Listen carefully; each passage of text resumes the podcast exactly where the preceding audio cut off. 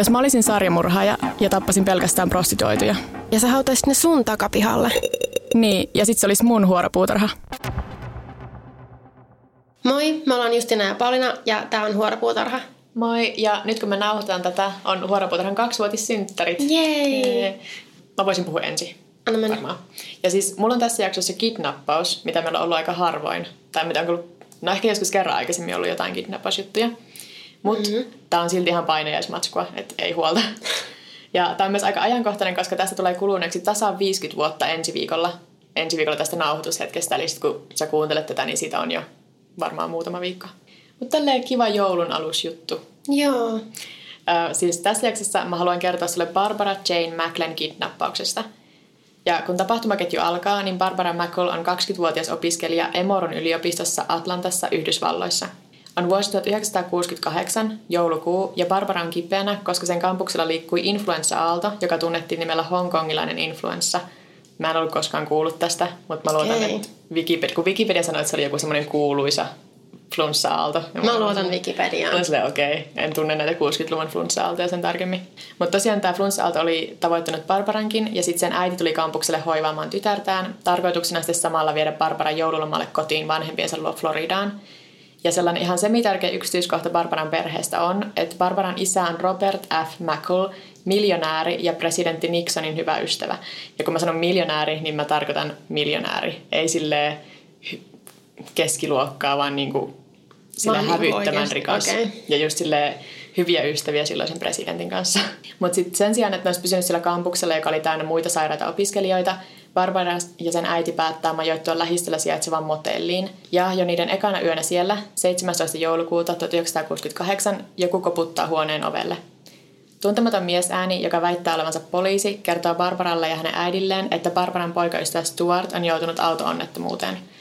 Barbaran äiti avaa oven ja sen sijaan, että siellä takana olisi ollut auttavainen poliisi, siellä on mies, joka välittömästi osoittaa Barbaran äitiä haulikolla ja nainen pukeutuneena kommandopipoon. Pari tainuttaa Barbara äidin kloroformilla ja pakottaa Barbaran autonsa takapenkille aseella uhaten. Okei, mulla on paljon kysymyksiä tässä vaiheessa. No, joko, joko vastataan joihin kysymyksiin vai mennäänkö loppuun asti? M- mä, mä jätän mun kysymys okay, sille. loppuun. Joo, okei. Okay. No siis tämä pari, joka Barbaran kidnappaa, on ö, 23-vuotias Gary Christ ja sen 26-vuotias rikoskumppani ja tyttöystävä Ruth Eismanshire. Ja Gary Christ oli tuossa vaiheessa jo semmoinen elämäntaparikollinen, että se oli aloittanut ryöstit joskus 14-vuotiaana. Ja tällä kidnappauksen hetkelläkin se oli karkumatkalla vankilasta. Se oli karannut kaksi vuotta aiemmin ja sitä ei oltu vieläkään saatu kiinni. Barbaran kidnappauksen taustalla oli rahaa, että se pari oli jo jonkin aikaa etsinyt niinku semmoista rikkaan perheen lasta, joka olisi helppo kidnapata. Ja sitten Joo. se Krist oli haastattelussa maininnut, että se etsi semmoista, joka olisi tarpeeksi vahva, että se kestäisi sen kidnappauksen. Mutta mun mielestä se kuulostaa vaan siltä, että se puolustelee sitten niitä tekojaan silleen Niin. jälkeenpäin.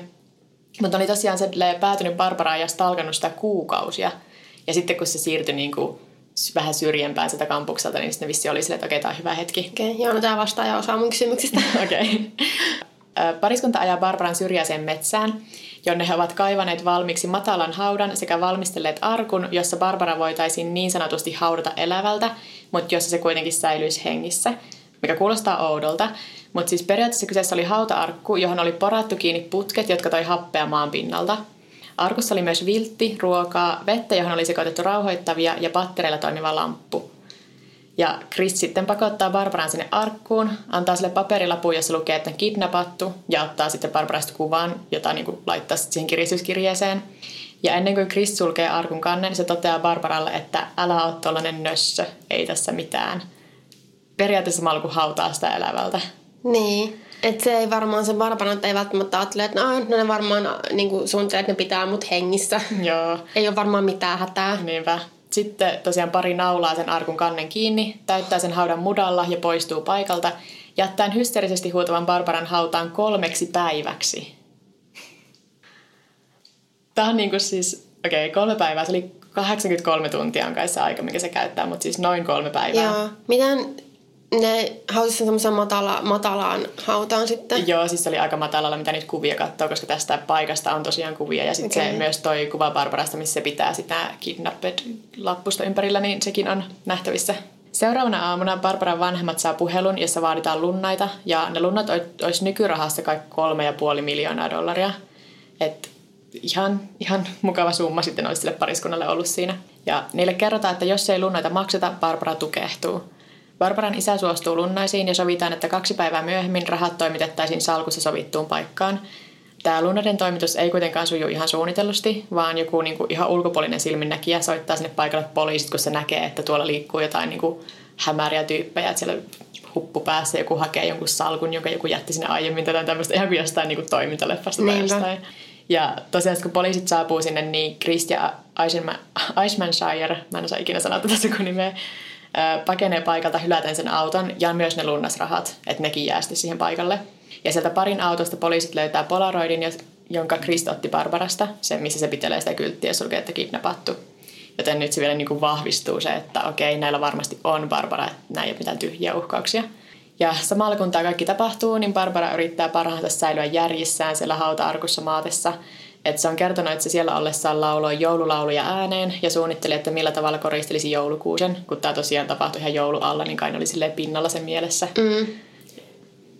Olisi voi kyllä vaan kuvitella tuon niin tilanteet. Varmaan mä tekisin sitä ihan samanlaista. No joo. Ja sitten lopulta myös se pieni lamppu, mikä Barbaralle oli jätetty, niin sammuu, koska sen patteri loppuu. Ja sitten se jää vielä niin kuin pilkkopimeään sinne mikä vaan vielä varmasti pahentaa niin sitä, koska sitten sulta häviää vielä yksi semmoinen aisti, mikä voisi pitää sua järjissään, että sit sä et edes näe mitään. Niin, niinpä. Mutta se sai kumminkin henkeä siellä.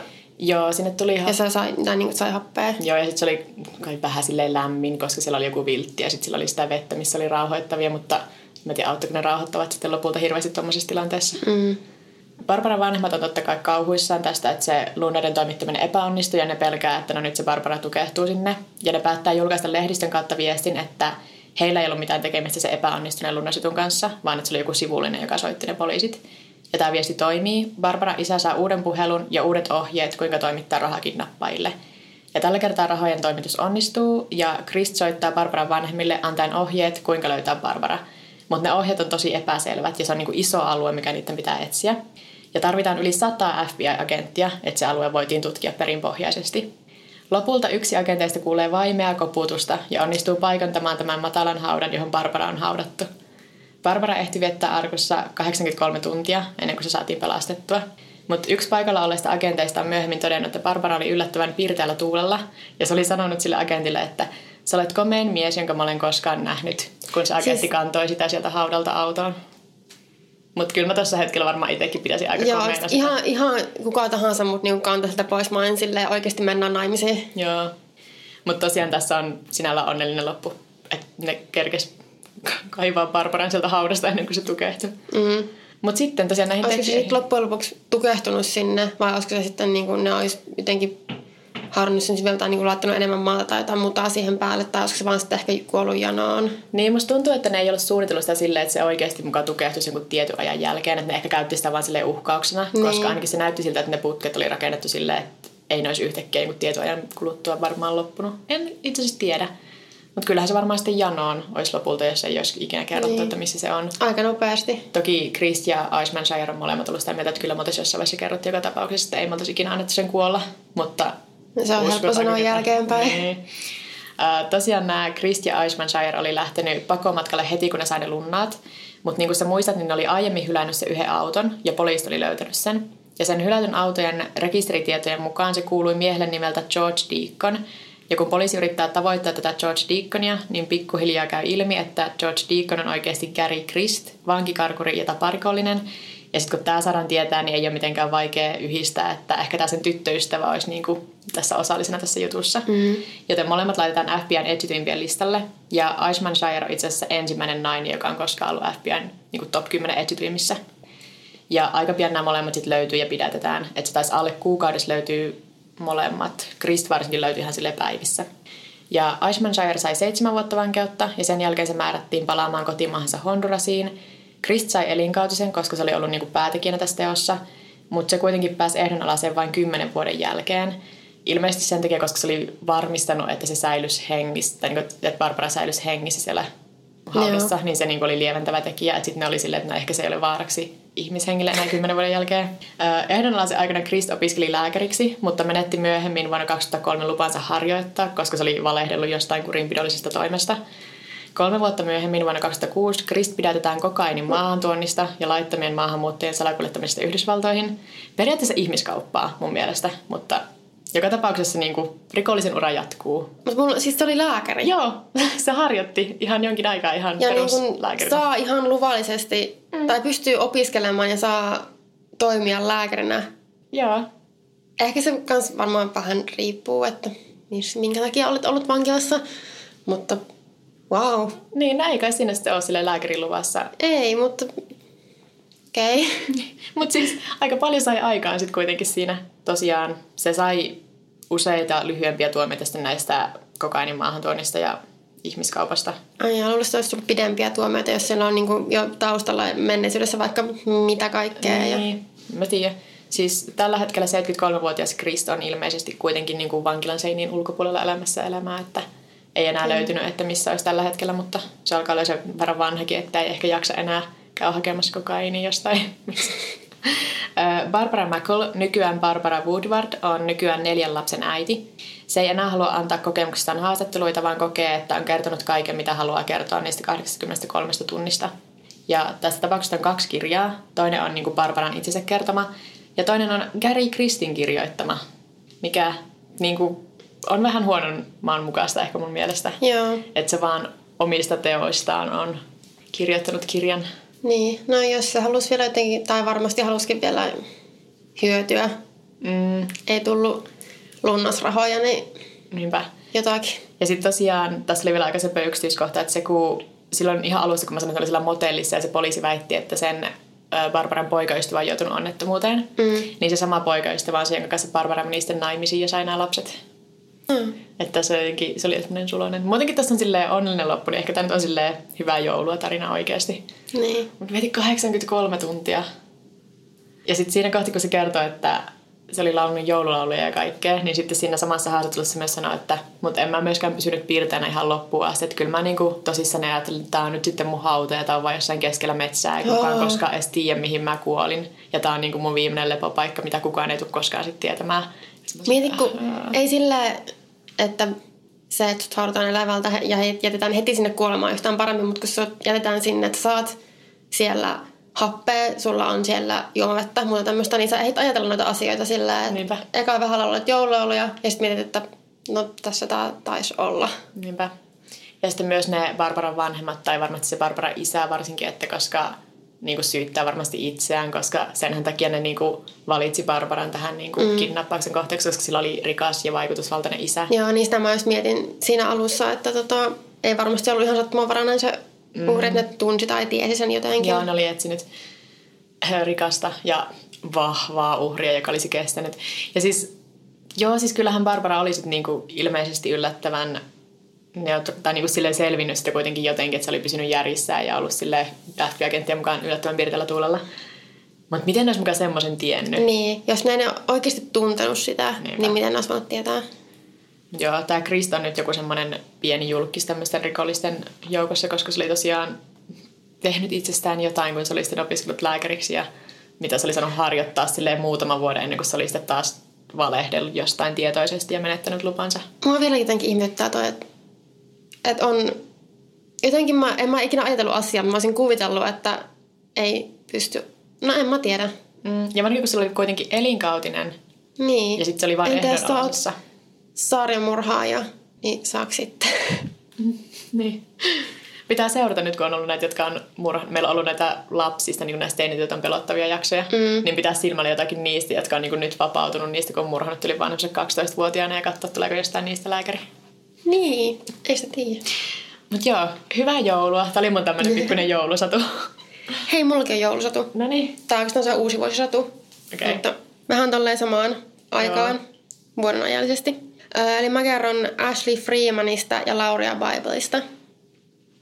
Ne oli siis kaksi teini-ikäistä tyttöä, jotka katosi ja ehkä kidnappattiin, ehkä murhattiin.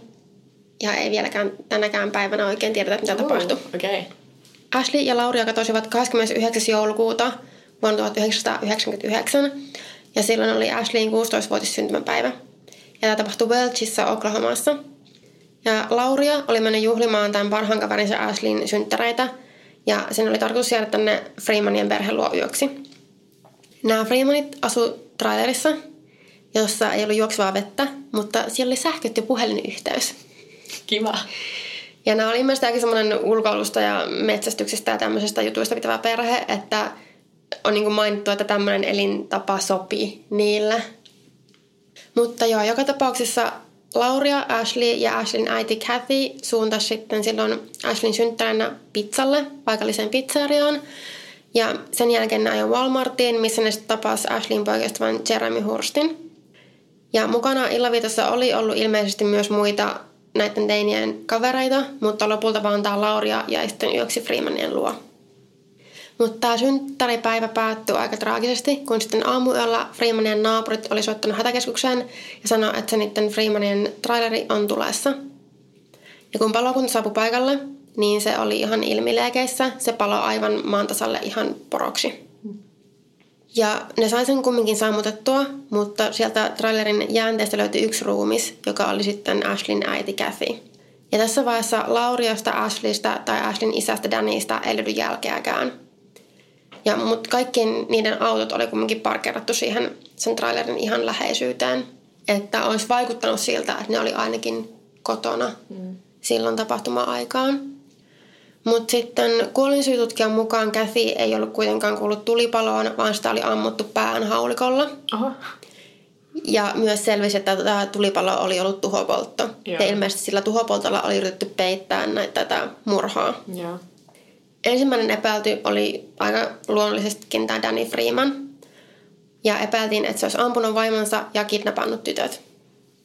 Mutta sitten tämän Laurian vanhemmat, Lorin ja Jay Bible, palasi tutkimaan sen trailerin raunioita ja yritti etsiä jotakin johtolankoja. Ja tämä tapahtui jo tulipalosta seuraavana päivänä.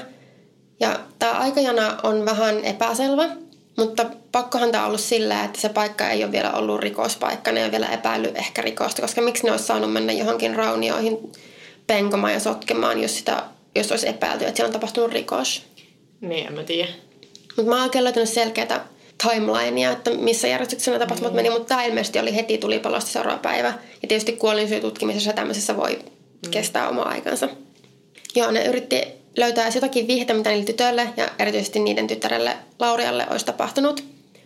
Niitä ei täyttänyt etsiä kauaa, kun ne löysi toisen ihmisen jäänteet, jotka ilmeisesti palomiehet ja poliisi ja muut oli missannut, yeah. mutta ne oli ollut joiden, jonkun muun tämmöisten palaneen kaman mm. alla, eli tavallaan vähän piilossa. Ja ne oli palannut melkein täysin tunnistamattomaksi. Mutta se kumminkin pystyttiin tunnistamaan se toinenkin ruumis, se oli Danny Freeman. Ah. Ja myös Danny oli ammuttu pään haulikolla ja sanottiin, että siis melkein sen koko pää yläosa puuttu täysin, että se oli myös todella todella pahasti palannut. Yeah. Joo, tässä vaiheessa tämä juttu sitten alkaa olla aika monen mysteeri, mitä ihmeellisellä trailerissa on tapahtunut, missä on Lauria ja Ashley. Ja etsinnöstä huolimatta sieltä trailerin raunioista ei löytynyt jälkeäkään niistä, tai että niiden jäänteistä, että ne olisi myös kuollut siellä. Ja tosiaan, niin kuin mä sanoinkin, niitä tai niiden ruumiita ei ole löytynyt tähän päivän mennessä. Ja tota, ää, nyt palataan vähän ajassa taaksepäin pohtimaan tämän tapauksen mahdollisia motiiveja ja sitten myöhemmin taas hypätään takaisin nykyhetkeen. Okei, okay, joo. Ja näillä Kathy ja Danny Freemanilla, eli siis Ashleyin vanhemmilla, oli ollut myös poika nimeltä Shane. Ja Shane oli ollut ongelmanuori ja tämmöinen paikallinen pikkurikollinen. Ja Danny Freemanin sanottiin pahoinpidelleen poikaansa ja että Danilla olisi muutenkin ollut aika aggressiivinen ja kiivas luonne ja että se olisi myös sekaantunut paikallisiin huumepiireihin. En tiedä missä mitoissa. Että jossakin mainittiin, että olisi esimerkiksi niin kuin kasvattanut marihuonaa, mutta joskin tässä sanottiin vähän jotain muuta. Mm. Eli tämä meni vähän tämmöisellä huhupuheella. Mutta se oli ilmeisesti ainakin totta, että se pahoinpiteli tätä Shanea. Aa. Ja oli muutenkin aika vähän tämmöinen äkkipikainen luonne. Ja tämän saman vuoden alussa, kun ne tytöt katosi, eli 8. tammikuuta 1999, paikallinen poliisi oli ollut Shanein perässä, kun Shane oli varastanut naapurinsa auton ja aseen. Ja paikallinen poliisi David Hayes oli pysäyttänyt Shanein ja jälkeenpäin sanonut, että kun se oli lähestynyt Shanea, niin Shane kurotti ottamaan jotain selkänsä takaa. Ja tämä Hayes oletti, että se on ase. Mm. Tai että olisi nähnyt, että se on ase. Joten David Hayes ampui Shanea ja Shane menehtyi tähän. Aa, onpas ajankohtainen jotenkin. Tätä on nyt viime aikoina ollut tosi paljon tämmöisiä samanlaisia Joo. tai tämän tyylisiä. Jep. Ja totta kai tämä Freemanin perhe nosti aikamoisen metakan sitten tästä. Ehkä ihan aiheellisestikin sitä on vaikea sanoa jälkeenpäin. Mutta tämän poliisin teko katsottiin oikeudenmukaiseksi. Että se mm. periaatteessa vaan niin kuin, ei ehkä voi sanoa itsepuolustusta, mutta siis toimi virkansa mukaisesti. Niin, niin. ohjeiden mukaan. Mm. Ja, mutta silti tämä Freemanin perhe uhkasi sitten haastaa tämän poliisilaitoksen oikeuteen Shanein kuolemasta. Ja on myös liikkunut huhuja, että ruumiinavauksessa olisi ilmennyt, että Shanea ammuttiin, kun se olisi ollut selin tähän poliisiin. Oliko tämä vaan huhu vai? Tämä oli huhu ja mua astaa okay. tosi paljon, että, että tosi monessa kohtaa luki, kun mä tein researchia vähän, että oh, no, on ollut vähän huhuja tai niin kuin on väitetty mm. tai on sanottu, eikä silleen, nämä ovat faktat. Jep. Mm. Mutta mu- murhia, katoamisia, tappoja, rikoksia pikkukaupungissa, eli aina huhut kiertää. Joo, ja tämä Freemanin perhe ja etenkin Danny Freeman oli tosi raivoissaan paikalliselle poliisille. Ja taas huhujen mukaan Danny Freeman olisi tiedustellut tämän Shanein ampunin poliisin asuinpaikkaa mahdollisesti, että olisi kostanut sitten uh-huh. Shanein kuoleman. Sitten Freemanien perhe taas väittää, että siis muu perhe kuin tällä jälkeenpäin muu perhe mm-hmm. kuin nämä, mitkä sitten kuoli tässä tulipalossa, ja, tai siis ammuttuna, että näiden Freemanin, siis Danin ja Kathyn ja Ashleyin koton, kodin ulkopuolella olisi jatkuvasti pyörinyt poliisiautoja, jotka yritti vähän niin kuin pelotella Freemaneja. Että älkää haastako tätä poliisilaitosta oikeuteen tai, tai muuten. Mm. Sitten taas tämän Lauria Bibelin perhe epäili, että Danin oletetut huumekytkökset olisi ollut syynä Freemanin perhe ja Laurian kohtaloon. Mikä, jos ne oli totta, ihan hyvin on voinut ollakin, niin on ihan järkevä, en voi sanoa järkevä syy siis murhata ketään, niin, mutta niin. siis... Joo, ja siis vaikka sille oletuksena, että mihin, jos rupeat tälle selvittelemään, että no kello olisi syytä tai mikä voisi liittyä tähän, niin, niin. tietyt piirit on sellaisia, niin. että niitä ei turhaa, tai no, niitä epäillään usein eikä aina turhaan. Jep. Ja sitten taas nämä Freemanien muut sukulaiset puolestaan väitti, että tällä paikallisella poliisilaitoksella olisi ollut näppinsä pelissä. Oletko muuten kuunnellut serialin sitä uutta kautta? Nyt sitä, onko se nyt kolmoskausi? Eh. Kun siinä siis seurataan vaan niinku eri, erinäisiä juttuja nimenomaan sille oikeuslaitoksessa ja esim. poliisien toimintaa. Mm. Niin nyt, nyt kun mä oon kuunnellut sitä, niin mä oon ihan silleen, joo, Jenkeissä ei toimi niin ollenkaan oikeussysteemi ja kaikki poliisit on ihan kauheita. Ja... Musta tuntuu, että se on aika monesti tullut muutenkin meille esille. Niin on, mutta jotenkin tää seriaali, mä en, joo. mä en niin hirveästi edes välitä tästä kaudesta. Mutta sit siinä tulee just semmosia, niinku, että mä en oikeasti voi uskoa, että ne on tosi juttuja. Joo. Mutta kyllä mä nyt luotan, että ne ei sinne niitä hirveästi sille liiottele. Että... Niin mä mietin, että se, mä pitäisin sitä aika tämmöisenä puolueettomana. Niin. Mutta tai no, pitäisi varmaan googlettaa vähän niitä, että, niitä juttuja, mistä on kerrottu. Ei liity nyt mitenkään tähän, mutta tuli vaan mieleen näistä poliisilaitoksen ja epäilyistä siitä, että onko niillä näppinsä pelissä. Niin... Mm. Joo, mutta se oli tosiaan Anne Freemanin muun, muun perheen mutta sukulaisten epäilys just sen takia, että ne Freemanit oli ollut haastamassa poliisilaitosta oikeuteen. Ja totta kai on myös se epäilys, että koska tyttöjä ruumita ei ole löydetty, että ne tytöt olisi murhannut ne mm. Ashlin vanhemmat ja sitten polttanut sen trailerin. Mutta tästäkään ei ole mitään näyttöä. Mutta se on vaan se yksi, mitä aina epäillään. Että no, huumeet, huumevelat ja kadonneet ihmiset on itse syyllisiä siihen, mitä on tapahtunut tai jotain tämmöistä.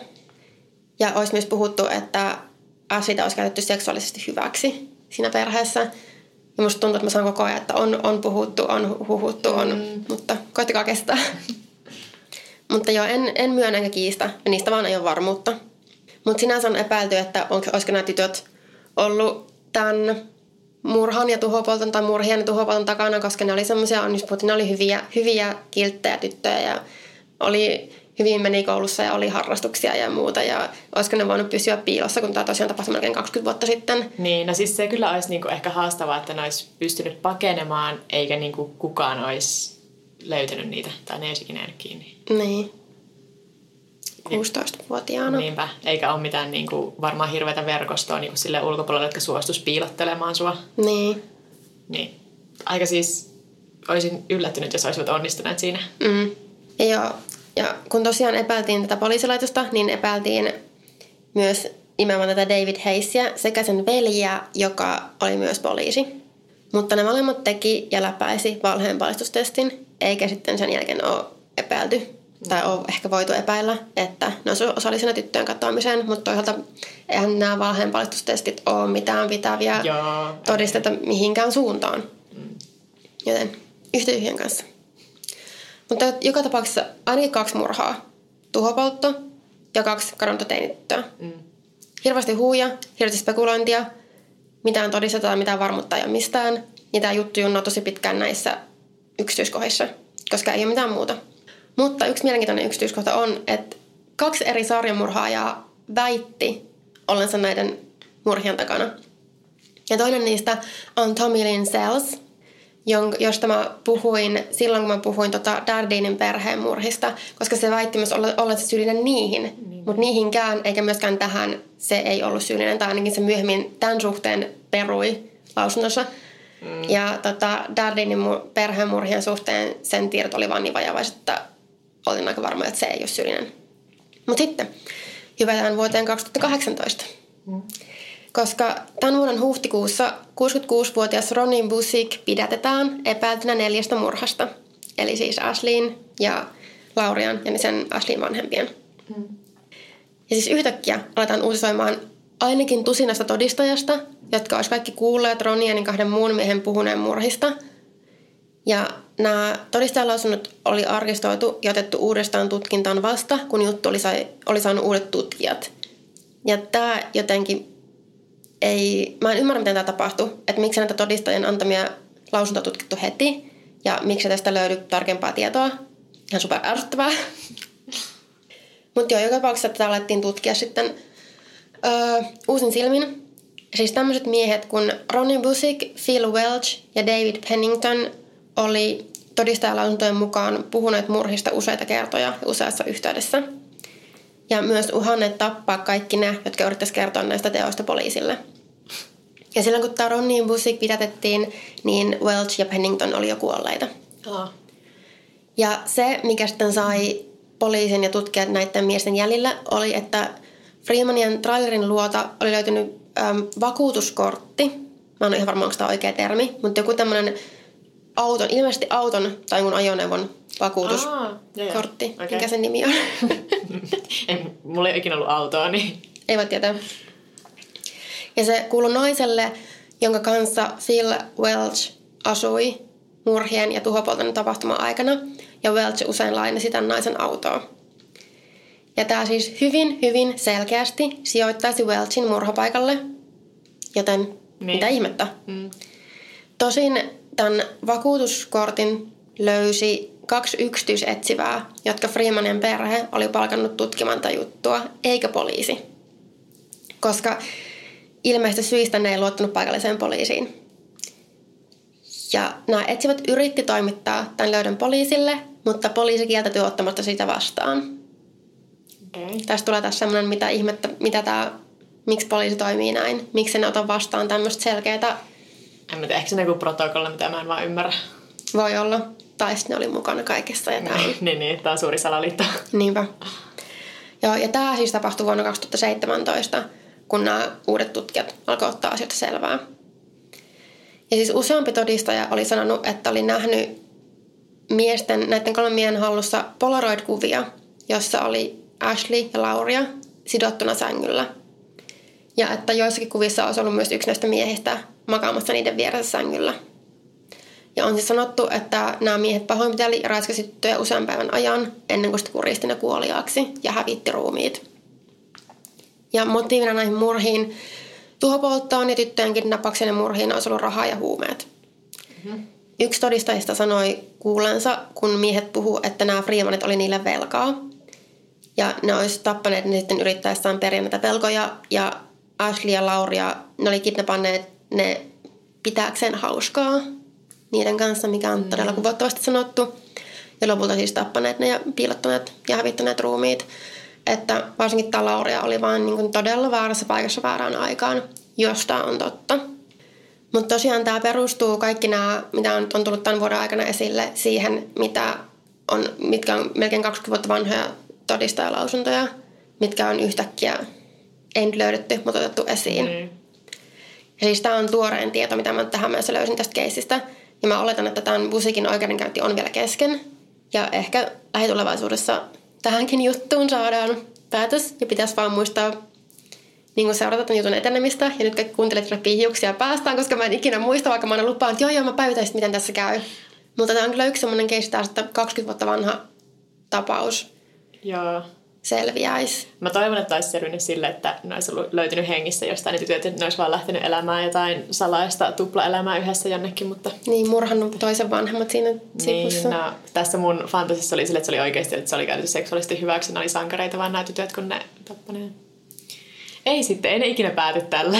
Ei sitä tiedä, koska Ää. siis tämä Busik siis koko ajan vakuuttelee, että se on syytön. Ja, ja se on myös tavannut tämän ää, Laurian vanhemmat ja sanonut niille, että se on syytön. Okei, okay. ja ne äh, muut, joita sitä epäiltiin, niin ne oli kerennyt kuolla. Joo, ne oli Okei. kuollut. Toinen oli, oli kanssa 2013 tai 2007. Se jotakin tämmöistä, ne on kuitenkin ollut monta vuotta Joo. kuollut joka tapauksessa. Okei. Okay. Äh, millähän tuo voisi todistaa muuta kuin... No, kyllähän ne varmaan siellä oikeudenkäynnissä monella eri tavalla käy niitä läpi, mutta vähän ikävää, kun ne kaksi muuta on kerennyt ja potkaistu tyhjä. Niin. Niin ei, Ei voi olla toi- silleen, että joku on heikko ja tunnustaa silleen ja niinku implikoi ne muutkin siihen syyllisiksi. Mm. Ei voi tietää. Ellei sitten polaroidi löydy jostain. Niin, tämä on taas niin tämmöiset mystiset polaroidit, missä näkyy takia. Ainakin yksi ihminen oli ne nähnyt ja ilmeisesti mm. jollekin kertonut sitä jotakin, koska on löytynyt nämä todistajalausunnot. Mutta mä en ymmärrä, mitä tuossa välissä tapahtui. Että yhtäkkiä sitä ei, juttua ei niin selvitettykään, niitä ei etsittykään. Noita, kaikkia noita todistajalausuntoja ei jotenkin niin otettu tosissaan tai koottu loppuun asti. Miksi noita miehiä ei aiemmin kuulusteltu? Niinpä. En tiedä. Kummallisena. Siis ne on aina silleen turhauttavia, kun Niin. ei ole sitä semmoista kunnon loppua. Niin, ja siis tässäkin on tosi paljon aukkoja, ja totta kai on varmasti myös paljon tietoa, mitä ei ole vaan, esim. poliisi ei ole vaan kertonut, koska Niin. niin. se on, tutkinta on ehkä kesken ja muuta tämmöistä. Eikä, ne kuulu meille, varsinkin jos ne voisi vielä auttaa sitä tutkintaa, niin ei niitä kannatakaan ehkä silleen jakaa jonnekin Facebook-ryhmään, vaan silleen, hei, tässä on kaikki, mitä me tiedetään tästä rikoksesta. Niin. Et joo, just tota, niin, tämän, tämän vuoden ö, huhtikuussa tuli just kaikki toi, että hei yhtäkkiä, hei meillä on hirveästi todistajia, ja sitä tätä tota, mutta se on kaikki tämmöistä vanhaa tietoa. Mieti, kun yrittäisit muistella jotain semmoista, mitä joku joskus rehvasteli sulle baarissa tehneensä 20 vuotta sitten. Niin. Mutta toisaalta, jos joku on oikeasti nähnyt jotain polaroideja, niin, Niin. niin. semmoisia ei ehkä unoha. Niin ei niitä semmoisia ehkä niin helposti unoha kyllä. Ellei sitten useinkin satu olemaan sellaisessa seurassa, joka on silleen, hei, tässä on tällaisia. Niin, murrasin tässä pari teinityttöä. Niin. Mm. Mutta ehkä tossakin, tai ehkä mä haluan vaan kuvitella, että tässäkin on semmoinen pikkaupungin yhteinen salaisuus, että oikeasti kaikki tietää, ketkä on syyllisiä. Mutta mm. ehkä kukaan ei uskalla tehdä mitään sen eteen. Mieti, Tai moni tietää, kuka on syyllinen, mutta Niin, tai sitten ainakin kuullut nämä huhut, mutta on silleen, no en mä nyt tiedä, onko se nyt oikeasti totta. Tai sitten varsinkin just, jos öö, ne sy- syylliset on niinku kuollut pois, niin on silleen, no en halua enää kaivella tätä enempää. mm, Niin sitten vaan antaa olla. jep, Mutta joo. semmoinen pirteä Tässä- joulun kautta uuden vuoden tarina. Tämä oli tämmöinen hyvä joulujakso, paitsi mä en niin. ole yhtään varma, milloin tämä ilmestyy. Musta tuntuu, että mä en sano mitään, koska musta tuntuu, että mä oon laskenut väärät, milloin tää ilmestyy. Joka tapauksessa hyvää joulua, hyvää uutta vuotta. Hauskaa tammikuuta, jos tämä ilmestyy tammikuussa. mä oon ihan varma. Tammikuu on aina hauskaa. Öö, ei meillä varmaan muuta tähän jaksoon. Etä jo. Ihan peruslitaniat taas tähän. Musta tuntuu, että mä kuulostan ihan robotille nykyään, kun mä sanon näin, kun ne tulee niin silleen jostain. Mä en voi ikinä sanoa, koska jos yhtäkkiä sanoisit mulle, että hei sano nämä loppulitaniat, niin mä oon silleen, öö, mä oon kuullut nämä kaksi vuotta, mutta mä en osaa sanoa näin. Joo, ja siis mä kuuntelin jotain meidän vanhaa jaksoa ja siinä sä sanoit. Mä, se oli ihan hirveä, mä yritin kertoa, että mä silleen, ah, mä en osaa, Mi- mikä meidän podcastin nimi on, apua. Okei, okay, meille voi laittaa sähköpostia huoropuutarha.gmail.com tai sitten meille voi laittaa viestiä Twitterissä tai Instagramissa. Mä oon at Pauliina Kiero. Ja mä oon at Vekepekoni. Ja sitten meidän podcastilla on ihan oma Instagram, mikä on ihan vaan huoropuutarha. Ja meille voi laittaa myös arvosteluja iTunesiin. Mä en, ole, mä en ole sanonut tästä pitkään aikaan, mutta ne vissi auttaa meitä sille, että me päästään jonnekin top-listoille ja sitten muut ihmiset voi myös löytää meidät. Okei. Niin käy laittaa tähti arvostelua, jos on ylimääräistä aikaa. Mä en ymmärrä iTunesista mitään. Kiitos, että kuuntelit. Heippa! Heippa!